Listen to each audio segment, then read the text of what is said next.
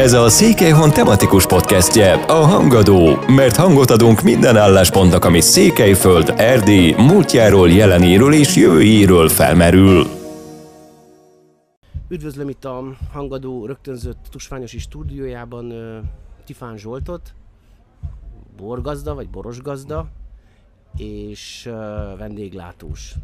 Ez lenne az egyszerűbb bemutatás, de emögött azért hát majdnem, ugye 65-ben született, tehát egy, egy 30 éves múlt is van. Az első kérdés az, az lenne, hogy hogyan keveredik egy borosgazda egy úgymond politikai rendezvény helyszínére. Hát ö, ö, szeretettel köszöntöm a hallgatókat, és téged is, kedves barátom. Ö, ö, ahhoz, hogy ezt ö, igazán megvilágítsam neked, ö, ezt ö, régebben kell elkezdeni, azt hiszem 1746-ban. Ugyanis az én családom az 1746 óta él villányba, illetve villány környékén. Én vagyok a tizedik generáció, a tizenegyedik az ugye tetre készen ott van már a pincébe a fiaim, stb. És hát mi mindig is szőlővel és borral foglalkoztunk, hát ki az, aki villányba ne azzal foglalkozna.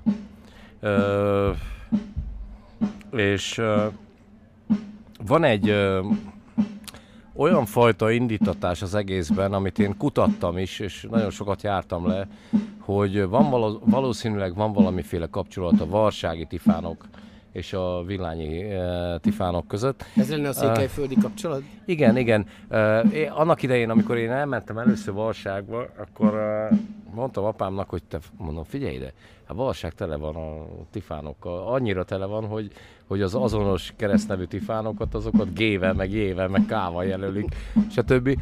És akkor mondja, hogy nem, azok nem a rokonaink, hát mi két f írjuk a nevünket, ők meg egy -fel. De mondom, nézd meg az első két uh, uh, uh, generációt, a villányi generációt, ott, ott egyet felírták még a nevüket a tifánok.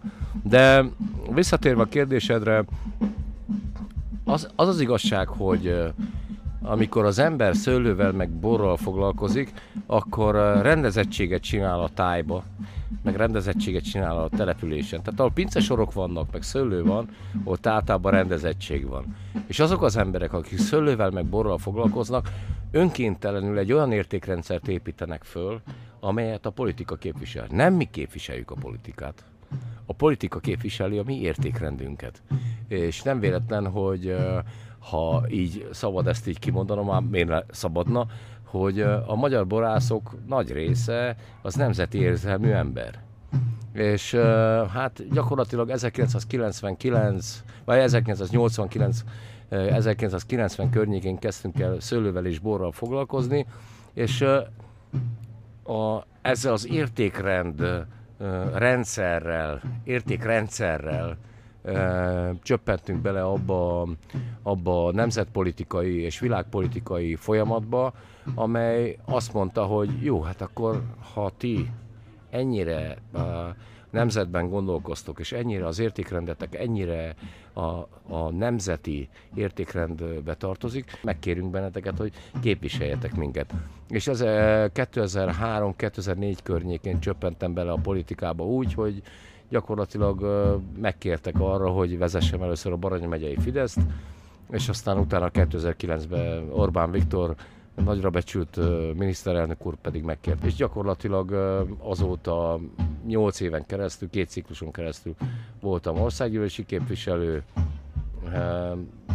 és hát nagyon büszke vagyok arra, hogy ezt így végigvihettem, vagy hát vihettem ezt az egészet. A végzettség szempontjából, az érdeklődési kör szempontjából hogy vezetett az út ahhoz, hogy akkor a politikába is ö, belekóstolj pontosabban, aztán el is hagytad a politikát, és ez az érdekesebb, hogy miért, miért, ha nem is teljesen, de miért szálltál ki, vagy léptél vissza? Hát az az igazság, hogy 1987-ben végeztem Kaposváron a tanítóképző főiskolán, és gyakorlatilag 87-től 1995-ig dolgoztam pedagógusként, és pont abban az időszakban, egy olyan időszakban, amikor ugye megtörtént a rendszerváltás. És a rendszerváltás hajnalán gyakorlatilag mi már éreztük azt, hogy az a bizonyos Tifán birtok, ami évszázadokon keresztül jól működött, az visszahozható, tehát mi elkezdtünk édesapámmal dolgozni azon, hogy, hogy a birtokot újra felépítsük. És hát szépen lépésről lépésre építettük fel ezt a pincészetet, ezt a birtokot, és gyakorlatilag 1993-94 környékén már láttam, hogy ez a dolog úgy, hogy én pedagógus is vagyok, meg borász is vagyok, az így nem megy. Tehát mind a kettő egész embert kíván. Ráadásul ugye az elején mi még anyagilag nem tettük meg azt, hogy mit tudom én, ilyen alkalmazottak seregét foglalkoztatjuk, ezért én voltam a pincemester, és gyakorlatilag mindent én csináltam a pincében, meg a szőlőben is ugye rengeteget dolgoztam, és hát gyakorlatilag 95-re jött el az a az idő, amikor azt mondtam, hogy az a döntés, hogy akkor a pedagógus pályát abba hagyom, függetlenül attól, hogy nagyon szerettem, testnevelés szakos tanító, nem tanár, tanító, tanító, tanító voltam. Nagyon szerettem a gyerekeket, nagyon jó kapcsolatot építettem a gyerekekkel. Azt hiszem, hogy értettem a gyerekek nyelvén. És akkor így elkezdtem ezen így ö, ö, agyalni, és akkor 95-re jött meg ez a döntés, de visszatérve a kérdésedre, hogy ugye én beleszálltam a politikába, 2009-ben miniszterelnök úr megkért, hogy vállalja a képviselőséget. Ez nagyon megtisztelő volt, és a mai napig rendkívül büszke vagyok, ahogy az előbb is mondtam erre az egészre. És aztán 98-ban eljutott ö, ö, oda a dolog bizonyos ö, bizonyos ö, félreértések és bizonyos ö, véleménynyilvánításai miatt, hogy, hogy hát így közös megegyezéssel ab, befejeztem a politizálást. Én nem fogok most senkire semmilyen rosszat mondani, az ember arra az asztalra nem Google, ahonnan eszik. Tehát ez hadd maradjon az én titkom, az én dolgom, stb. Nagyon büszke vagyok rá, és ha nem lennék büszke rá, akkor nem lennék itt, de mindig itt vagyok, és azt gondolom, hogy az életem része volt az, hogy a nemzeti politikát képviselő Fidesz képviselője lehettem, és ez mérhetetlen örömmel tölt. Ez a 31. alkalom három év kimaradás után úgy, hogy a történetet ismerve volt Tusványosnak olyan időszaka, hogy nagyon erősen, főleg, hogyha Fidesz ellenzékbe volt, de volt, megjelentek a vita jellegű rendezvények. Aztán volt egy olyan időszak, nem feltétlenül csak azért, mert a Fidesz kormányon volt, hanem egyéb okok miatt is, amikor eltűntek az ilyen erősebb vitát generáló rendezvények, mi a véleményed a mostani 31-ről? Te hogy látod ezt? Szerintem veled együtt én is úgy voltam ezzel az egésszel, ugye, hogy itt van ez a rezsicsökkentéssel kapcsolatos országos szintű félreértés sorozat, plusz ott van a katatörvény, plusz itt van a háború, stb. És ezek mind olyan a saját sorsainkat befolyásoló tényezők, amelyek uh, miatt én, megmondom őszintén, szerintem veled együtt én is uh, igen nagy izgalommal vártam a mai miniszterelnöki beszédet. Ehhez képest egy végtelen megnyúvást éreztem magamban, ugyanis uh, miniszterelnök úr megint arról tett tanúbizonyságot, hogy uh, egy zseniális országvezető, és uh, ma, ma már nem csak nemzetpolitikai szinten, hanem európai politikai, európai politikai szinten olyan mérhetetlen zsenialitásról tett tanúbizonságot, amely nagyon ritka. Tehát, hogyha én most azt mondom neked, hogy szerintem Orbán Viktor jelenleg a világ legfelkészültebb és leg exaktabb vezetője, országvezető, földrészvezető, európai közösségvezető, akkor azt mondom, hogy igen, ez, ez így van. Igen, voltak hullámvölgyök. Voltak 2000-es évek, 2010 utáni években, amikor volt egy ilyen punyadás, amikor azt éreztem, hogy úgy kényelmesedünk. És ehhez képest minden egyes alkalommal azt vettem észre, hogy Tusnádfürdő az a, az a hely, ahol a miniszterelnök elmondja az alaptéziseit, amelyek rendkívüli erőt adnak az embereknek. Tehát eljössz Tusná- Tusnádfürdőre, meghallgatod a miniszterelnököt, ő elmondja azt az éppen aktuális elemzését, amelyet el akar mondani, és akkor gyakorlatilag mindenki ennek megfelelően irányítja sorsát, vagy ehhez igazodik. És a múltkor kifejtettem a véleményemet, hogy amikor azt mondta valaki, hogy hogy régen nagyon jó volt, mert itt az értelmiség, meg ilyen értelmiség, meg olyan értelmiség itt volt, és akkor most meg már ez csak az Orbán Viktornak a horgászpartia. Nem, ez nem az Orbán Viktor horgászpartia, és Orbán Viktor nem uh, uh, ítéleteket mond emberekről, stb., hanem egyszerűen föltesz kérdéseket, és arra A, B vagy C válaszokat ad. És uh, általában ezek a válaszok, ezek olyan válaszok, amelyek mentén uh, a magát nemzetinek, nemzeti gondolkodásúnak tartó ember az uh, tud uh, működni. Legyen az egy uh, asztalos, legyen az egy borász, legyen az egy tanár, stb. Tehát én azt mondom, hogy, hogy Tusnádfürdő a két éves kihagyás után nem csak, hogy újra működik, hanem megújult, és, és brutális ereje van. Tehát ez brutális nemzeti ereje van.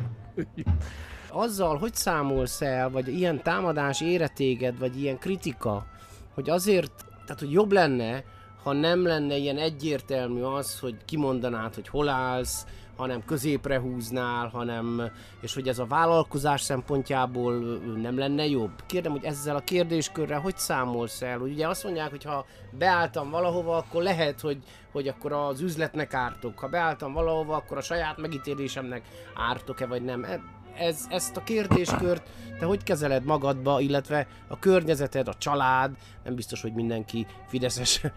Nem. Nem, nem, nem. Ezt, ezt nem. Tehát én, hogy... én nap mint nap meg, megkapom, itt Tusnádfüldön is megkaptam azt, hogy, hogy mi az Istennek nyitott ki állandóan a szádat, meg miért beszélsz úgy, hogy, hogy ahogy beszélsz, édesapám, aki azt hiszem, hogy a magyar bordoájánye Szepsi Istvánnal együtt, ő mindig egy rendkívül markáns véleményű ember volt, és mindig nagyon szerette kimondani a, azt az igazságot, ami benne lakozik, vagy a, ami a tényekkel kapcsolatban őt véleményt, vagy ő véleményt formál.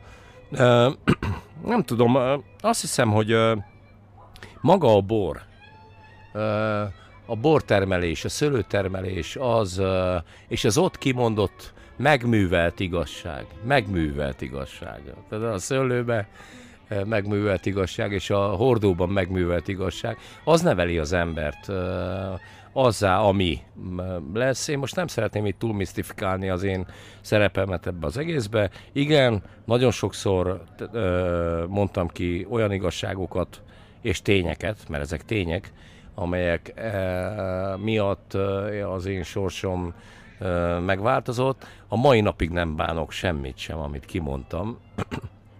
De még egyszer mondom, hogy ez az egész borászat, ez az egész ö, szőlőtermelés, bortermelés, ez nevelt engem azzá, amivé ö, nevelt, és tanított meg arra, hogy ö, ha van valami, ami, ami tény és igazság, akkor azt ki kell mondani.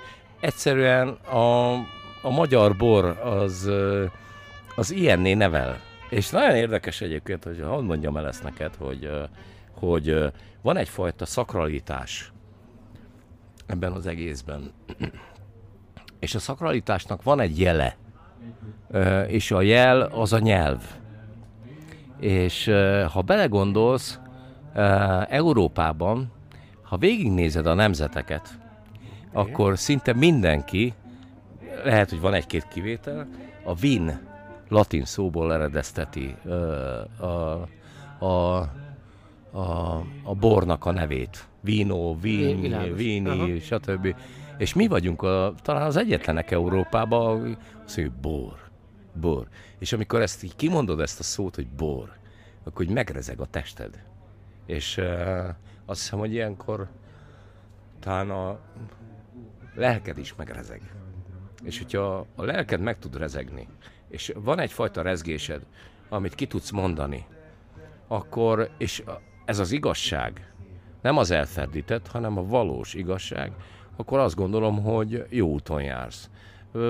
Én, én úgy érzem, hogy mindig is, eddig is, ahogy eddig is, úgy ezen túl is az igazságot fogom keresni, és én így jó érzem magam. Ehhez kívánok én sok erőt, köszönöm szépen a beszélgetést.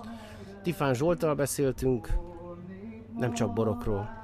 Ez én volt köszönöm. a Hangadó, Szőke Lászlót hallották. Hangadó, a Székelyhon tematikus podcastje minden kedden Hangadó